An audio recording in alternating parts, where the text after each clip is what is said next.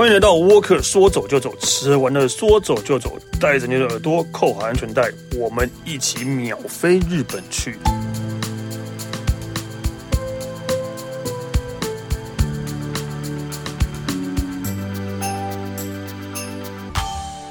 嗨，大家好，我是主持人史丹利。呃，因为今天是要来聊一下日本，这、就是一个呃。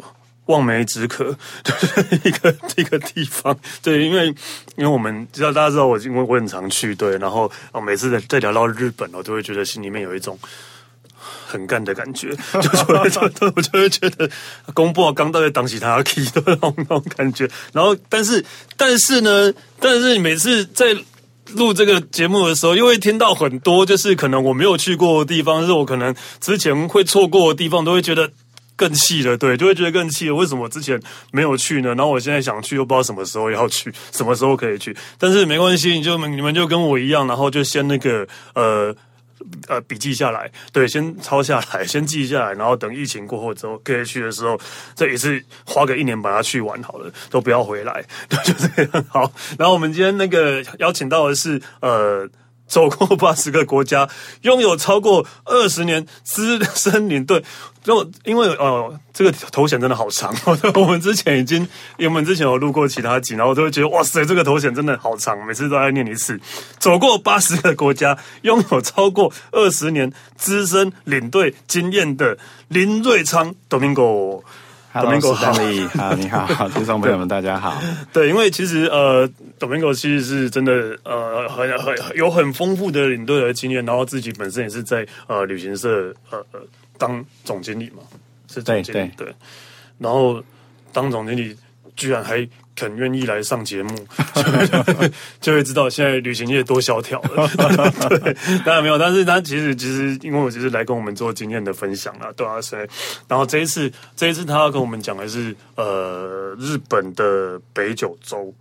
对，呃，讲到北九州啊，其实呃日本大家可能真的很熟的地方，可能就是什么东京、京都啊、大阪啊、关西地区啊，或是北海道或者冲绳啊。除此之外，真的大家比较少去的地方，九州跟刚刚我们聊到过九州四国东北，对啊，都是都是台湾人可能比较少会去的地方。然后今天那个 Domingo 来跟我们来讲北九州，这应该是一个他很喜欢的地方吧？对，没错，非常喜欢，有很愉快的旅游的经验哈。嗯、不过讲到日本啊，嗯、史丹利，你对日本来讲，日本应该是你的厨房一样，不对不对？没有没有那么夸张啊，没有没有厨房。可是你知道吗？日本对领队来讲啊，嗯，日本是一个，要么你就是纯日本领队。要么就是你这辈子永远不可能会变成日本领队，好，因为日本是一个很特殊的国家。哦、对我们来讲，像我走过八十多个国家，嗯、我可以去非洲，我可以去美洲，嗯、我可以去欧洲，甚至有些地方呢，我在那边不需要任何的导游，也不需要任何的翻译助理，麦克风一拿，我就可以讲解。哦、但是，但是，但是，日本。你不会讲日语，你在那边呢，就是寸步难行，真的很难。对，真的。我曾经尝试想说，开什么玩笑，带一个日本京都五日游，大阪走一走。我书读一读，什么状况没办法克服，后发现太难了。他光是呢，服务生跟我讲挖斗挖斗，我听老半天才知道他在讲挖特。哦，就是民族性还有语言各方面变成，因为台湾很特别，就是我们很多的讲日语的人才，嗯，然后无形之中那个生态圈就形成了哈。所以，请听众朋友不要误以为我今天是日本领队来分享日本，可是我有一个很特殊的角色，就是说呢，我今天是完全。以一个旅客，那我去北九州玩，我觉得很好玩的一些经验。还有就是说，哎，我觉得旅行里面，那么有几个元素啊，很重要，想要跟大家做分享。对，毕竟你走过那么多国家，然后也是也是看过那么多，就是几乎什么都看过了。但是以这样的经验，然后就又再跟你在在日本旅游的经历来讲，可能会有一些对照或是比较之类。但是反而就是很，即使你不熟日文。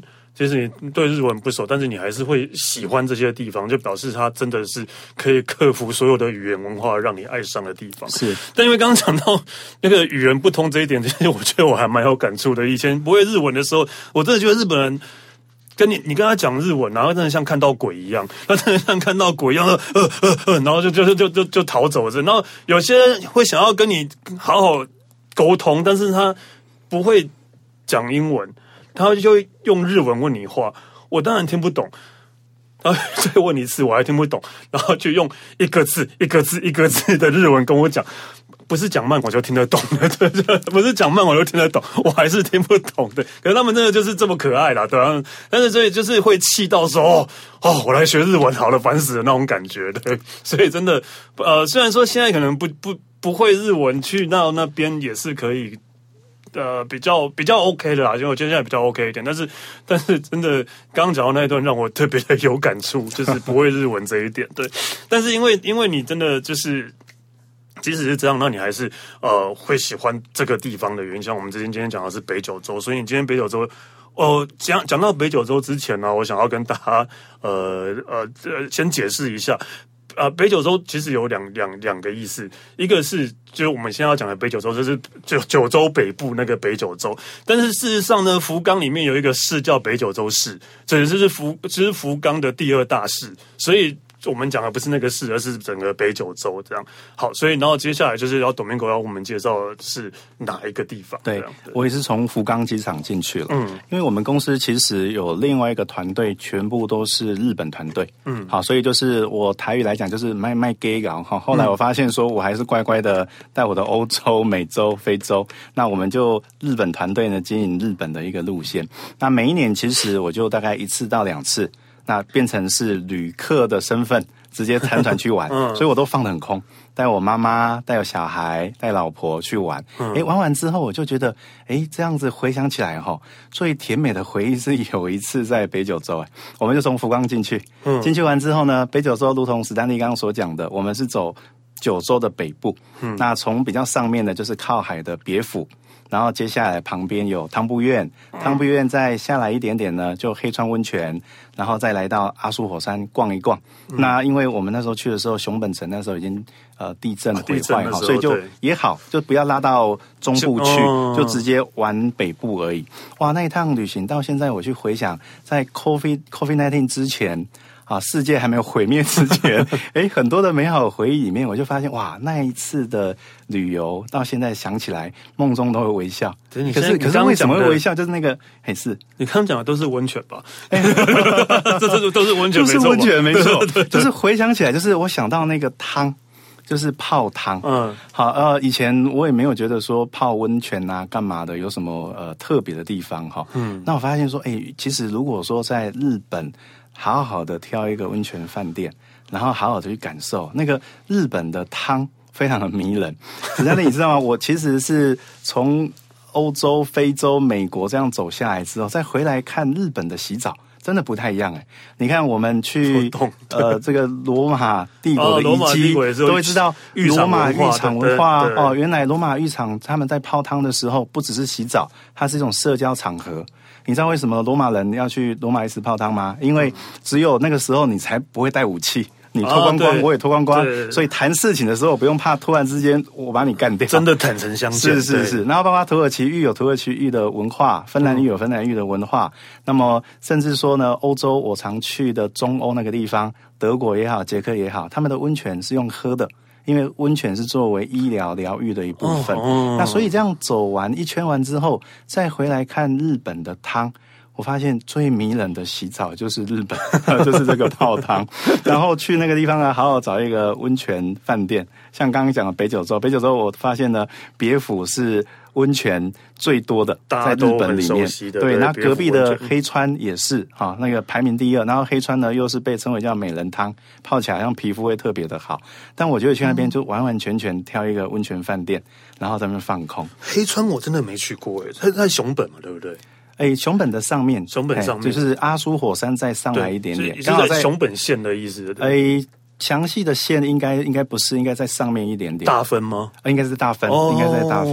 我不是很确定。哦，没关系，反正就是黑川温泉。对，对，因为我这个我真的没有去过，我也想，我也很好奇的。它那个旧街逛起来，那个老建筑也蛮有感觉的，而且黑川那边的氛围有一点点像那个《神隐少女》里面汤屋的那种汤屋街、老屋街的感觉。《神隐少女》那个汤屋到底到底什么地方都会有，就是就像这样子到台湾嘛，台湾那个九份大家也会觉得是原型，然后像那个云山温泉也有一栋，大家也觉得是圆形的啊、山形的云山温泉又跑出一个汤屋，又跑出一个神隐少女了，你看，就但是据我所知，宫崎骏一直。一直不说那个原型是什么，所以大家都会就是会这样尽量的猜，我觉得还蛮有趣的。对，反正我只要有蹭到，对对，有 蹭到机会这样就好了。对对对，像那个什么《阿凡达》，呃，大陆说是张家界，可是后来导演出来说没有啊，啊没有啊，他自己想象出来的啊。可是被他蹭到了就。那个景点名气就上来了，对啊，就是这个样子。对，所以黑川温泉是你觉得你很喜欢的一个地方。黑川也好，别府也好，那北九州对我来讲呢，就是一个泡汤的怀念的一个之旅哈。嗯，我们当然到汤布院去的时候，也会在那边散策一下哈，走走啊，逛街啊。嗯，汤布院里面有很很好吃的那个奶油卷蛋糕哈，这些当然都有。但我的呃，想要跟大家分享的是，如果说疫情解放完之后，嗯，那么想要去体体验的日本的比较温泉的汤的这一个文化的话，北九州是一个蛮不错的地方。那我去到呃别府的时候呢，印象非常深刻哈。我们去的时候呢，挑的其实是比较大型的那种度假型的度假村。然后我才发现说，原来在日本泡汤啊，完全颠覆我本来对泡汤的想象。首先第一个就是它可以很大，大到怎么样呢？大到里面有保龄球馆。我带小朋友去的时候，他可以走路到他的呃这一个度假村里面，就是他的饭店跟 度假村是合在一起的。嗯，然后他变成说，你穿着浴袍可以走动的范围是非常大的。那还有就是呃比较大型的那个泡汤的温泉呐、啊，那它那个泳池的一个设计，今天你可以选择自己房间里面有风吕，好.那你自己独享。那你也可以去。去它的男汤或女汤自己分开。另外，有的时候呢，它会有一个比较大型的这个泳池的一个设备。嗯，好，因为我前后去了几次，我发现每一次住的饭店的体验都不太一样。所以，如果是带家人跟亲子的话，可以挑比较大型的。像我有一次去的是 ING 集团的 ANA，哇，那个那一次就是觉得它完全是跟整个度假村的概念合在一起的。OK，好，那。既然讲到了温泉饭店，因为其实真的温泉就是呃温泉饭店是一个很重要的一环，那你可以来帮我们一个一个介绍一下，你们你就是对这这几个地区哪些饭店是你比较喜爱，或是你比较回味无穷？对对，呃，刚提到如果是带家人去玩的哈，可以找比较度假村的玩法。嗯好，那你就可以穿着浴袍，可以活动的范围空间很大。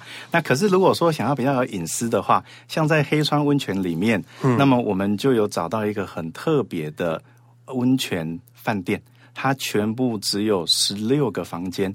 换句话说，就是全部最多三十二个人，三十二个人就满了。那如果说，对啊，没错，对对。那么如果说每一个房间是住一个人，就十六个人就满了哈。所以他一个房间最多两个人，那这一个饭店最多最多就是三十二个人。他在黑川温泉里面，然后这个饭店的名称呢叫深山山庄。深山山庄是，呃，上次去的时候呢，呃，一样，就是完全在那边放空的感觉，到现在很难忘。我发现日本其实哈，有时候不太需要去追逐像火星诺亚星野，啊，因为 真的台湾人真的还蛮喜欢的，真的很很贵哈。那么，呃，当然你你去体验它的整个服务各方面也很棒啦。那你也不一定要去什么，好像温泉百选什么第一名加贺屋等等的。呃，我觉得日本比较迷人的一个角落是隐树系列。隐藏的隐，然后住了之后你就会上瘾，好，就类似我刚刚提到的这个深山山庄一样，嗯、它会跟台湾的民宿有点点类似，但是呢，比台湾的民宿当然就是面积也好，规模也好，啊就会大一些，因为毕竟你要进一个温泉旅馆，你的 base 跟民宿还是不太一样，嗯，可是你可以把它当它就是豪华型民宿的概念，那它的费用呢不会到贵到天价，像新野那样的。好，可能一个晚上，也许如果折算台币的话，差不多是八千六千左右，其实就有机会一波二十。但是呢，他那个房间因为不多，不便宜，对，就是不不是很贵的。当当然跟淡季旺季也是有关系了。但是我我说大概你可以找到这种听起来好像很高级的，实际上不太会很贵的。嗯，这个叫引宿系列。OK，好，那这个引宿系列呢，其中一个我住过，说深山山庄就这样，它就直接在热闹的黑川温泉的老街以外的地方，然后可是距离不会太远哦，你可能车子大概二三十分钟左右，但是它直接就是在稻田的旁边。在山林里面，那你必须要走小径通幽的那种路径进去完之后，进去完之后呢，服务不会特别好，因为可能就是一对老夫妻，他今天呢退休下来了，然后找几个工读生、几个服务人员在那边帮你服务。可是你那样享受到的就是真的，你在那边泡汤的时候，我们刚刚说大可以找很大的度假村，小的话呢，你最好就是进去之后啊。就不要出来了，就在那边好好的，呃，跟这个天人合一哈。然后你在泡的时候，因为你你不但面对的景色是自然的景观，嗯，而是那个地方真的那个氛围是完全没有都市的嘈杂。好，那你刚刚当然也可以说不方便，就出去之后没得逛，可是不要再逛了啦，回到饭店，嗯，就好好的 enjoy 在在里面，好好的享受泡汤的感觉。其实，就讲到这个，我就会觉得，就是每次，我觉得大家出国都有一个迷思，就是我们一定要找一个很好的饭店，我找一个很棒的饭店，设施很好的饭店。但是后来想想，你待在饭店的时间大概只有睡觉的时候会在那边而已。你平常白天都跑去外面逛啊，跑去外面干嘛？那你就会想说，为什么？花那么多钱去找一个那么好的饭店，只是为了晚上睡觉可以睡得舒服一点。但是，就反过来想，如果你住到一个很好的饭店，或是呃，像你刚刚讲的那个深山山庄，对啊，就是让整个饭店的氛围，整个饭店的氛围可以让你就是想要好好待在那边，也不也不想要出门，可能出门也不知道去哪里的地方。对，我就会觉得那才是真的是。挑饭店，然后花花大钱，然后做好饭店啊，该做的事情，对，就是好好享受这个饭店的设施，这样对。所以，所以除了呃深黑川温泉的深山山庄之外呢，然后。还有其他你可以推荐的，像或者是你刚刚讲的度假村式的饭店之类的。是对，另外一个让我呃很有记忆点的，想跟大家分享的，就是在汤布院这个地方哈。嗯，啊，汤布院其实也是一个温泉区。嗯，那里面呢，甚至说有被选为所谓的御三家。御三家当然在日本一堆啦，就是什么京都最有名的就是表屋啦，然后那个探屋啦，还有 中中家哈，这是这个比较老老京都的很贵的这个呃御三家，甚至说也有一些是呃今天我是抹一些糕点店。然后我是御三家，太太多了，太多太多这种御这个各界的御三家，没错没错。那在汤布院也有所谓的呃温泉的一个御三家。那不过我比较想分享的是，有时候如果在那个预算的分配里面啊，嗯，我发现呢一个 CP 值很高的玩法是，你住的话呢，可以好好的找一个像刚刚讲的黑川温泉来住，一波二食，好好的放空。嗯，但是有一些名气比较大的，像御三家。其实有时候哈，你只是好奇这么贵，里面这么精致，你想去体验一下，可是不一定要住在里面。像我在汤布院那一次去的，其中一个御三家叫做龟之井别庄，嗯，我们就是去那边用一个午餐，哎，可是那体验也很棒诶，因为呢，你终于走进去了，呃，一个晚上可能要两万、三万，甚至不止的 的的这个地方，可是你还是可以体验到这一个呃饭店的一个精致感。但是你在吃午餐的时候，史丹利，你一定跟我一样有一样的感受，就是很好的饭店，它的餐也一定不会让你失望。日本的，就是尤其像这种温泉饭店的餐点啊，就是真的会随着除了当地的，当然还有会有当地的特产，一定会有当用当地的呃当地出产的食材之外呢，来之后之外呢，还有很多就是当季的。对当季的食材，然后会会跟着那个季节变化而做改变，这样对。所以我真的，我觉得他们对料理的用心，已经我觉得就是你说什么米其林什么那些的，我都觉得差大概就是这个样子的这种感觉。对。对那我们刚刚提到哦，饭店其实有一个很有趣的，就是午餐，什么意思呢？请问一博二十是什么？就午餐跟早餐啊，大家都知道。哎，可是晚晚餐跟早餐，晚餐跟早餐一博二十啊。对啊，好，就晚餐跟早餐。嗯，那请问午餐怎么办？自己是不是 是不是午餐饭店来讲，它其实空的几率比较高？那换句话说，就是很好很好的饭店，有时候呢，它午餐是对外对外开放的，对对对对，会。那你知道吗？我现在推荐的这一个呃龟之井别庄啊，它刚好就在那个金陵湖旁边、嗯、啊。我们去汤布院一定会在那边散步，散到金陵湖。金陵湖走完之后，正好呢午餐时间，你就可以走到这里面来。然后进到里面去的时候，你会发现，本来在台湾觉得吃日本料理没有什么特别的啊。我发现，在很好的温泉饭店里面，嗯，那么你在午餐的时候去，他吃到的东西是跟你想象的日本料理有一点点不太一样。好，可能我日本没有去那么多次，嗯、呃，感受可能特别的深刻。首先呢，他会先问你什么时候到。啊，十二点还是十二点十五分？对，日本人就这样这么严谨。对，可是我发现去的时候，他问的原因是因为他要做饭。对，饭哦，他要埋锅造饭。我知道，他要把那时间算的准准的。对对对对，我发现哇，好细腻哦。嗯，然后呢，去的时候啊，比如说今天去的是七月呃二十号啊，类似这样，他给你的菜单就会写令和啊，然后什么什么，就是今天的。然后今天呢，给你的是第一道菜、第二道菜、第三道菜。那我上我上次我上次去的体验就是变成说，哎，第一个就是他菜单打开就写今天的日期，嗯，好，那么第一道菜上什么，第二道菜上什么。可是最特别的是，我觉得，哎，那他一开始我们进来之后，我看到他在庭院里面，嗯，他用那个土锅，然后把米放进去，然后埋锅造饭，在那边做那个饭，嗯，那我想说饭什么时候给我们？可是没有啊，他日本料理就是你前面一道一道慢慢的吃。然后东西都不是套太多，对，都小小小小少少少少，没错哈。然后它就是一道一道，那等到最后那一道的时候，他摆在那个白饭给你主主食的时候，对，没错没错。那么白饭给你的时候呢，我发现哇，好棒哦！他那个白饭吃下来之后啊，他把你前面吃的那七道到八八八道菜的那个味觉啊，把它重新唤醒，好，等于说。出来之后，你发现最难忘的是最后的那个饭的感觉啊，好像是人生回忆最美，或者旅程到结束的时候，你才去回味刚刚的感觉。可是它真的就是把你刚刚吃的那个的味觉，把它重新再再唤醒。然后我吃完之后发现，哇，那台湾我们吃日本料理，好像那个节奏都跟日本不太一样。真正比较传统的日本餐厅，它有它的规矩，然后每一道菜上的时间，然后我出来的时候认真看了一下，发现，诶，它那个呃饭店前面还挂一个灯笼，灯笼呢上面呢还写了世界无形文化遗产，因为正好他们那时候有一个节庆在讲日本料理是世界遗产，何时何时？那我就很好奇去看了一下。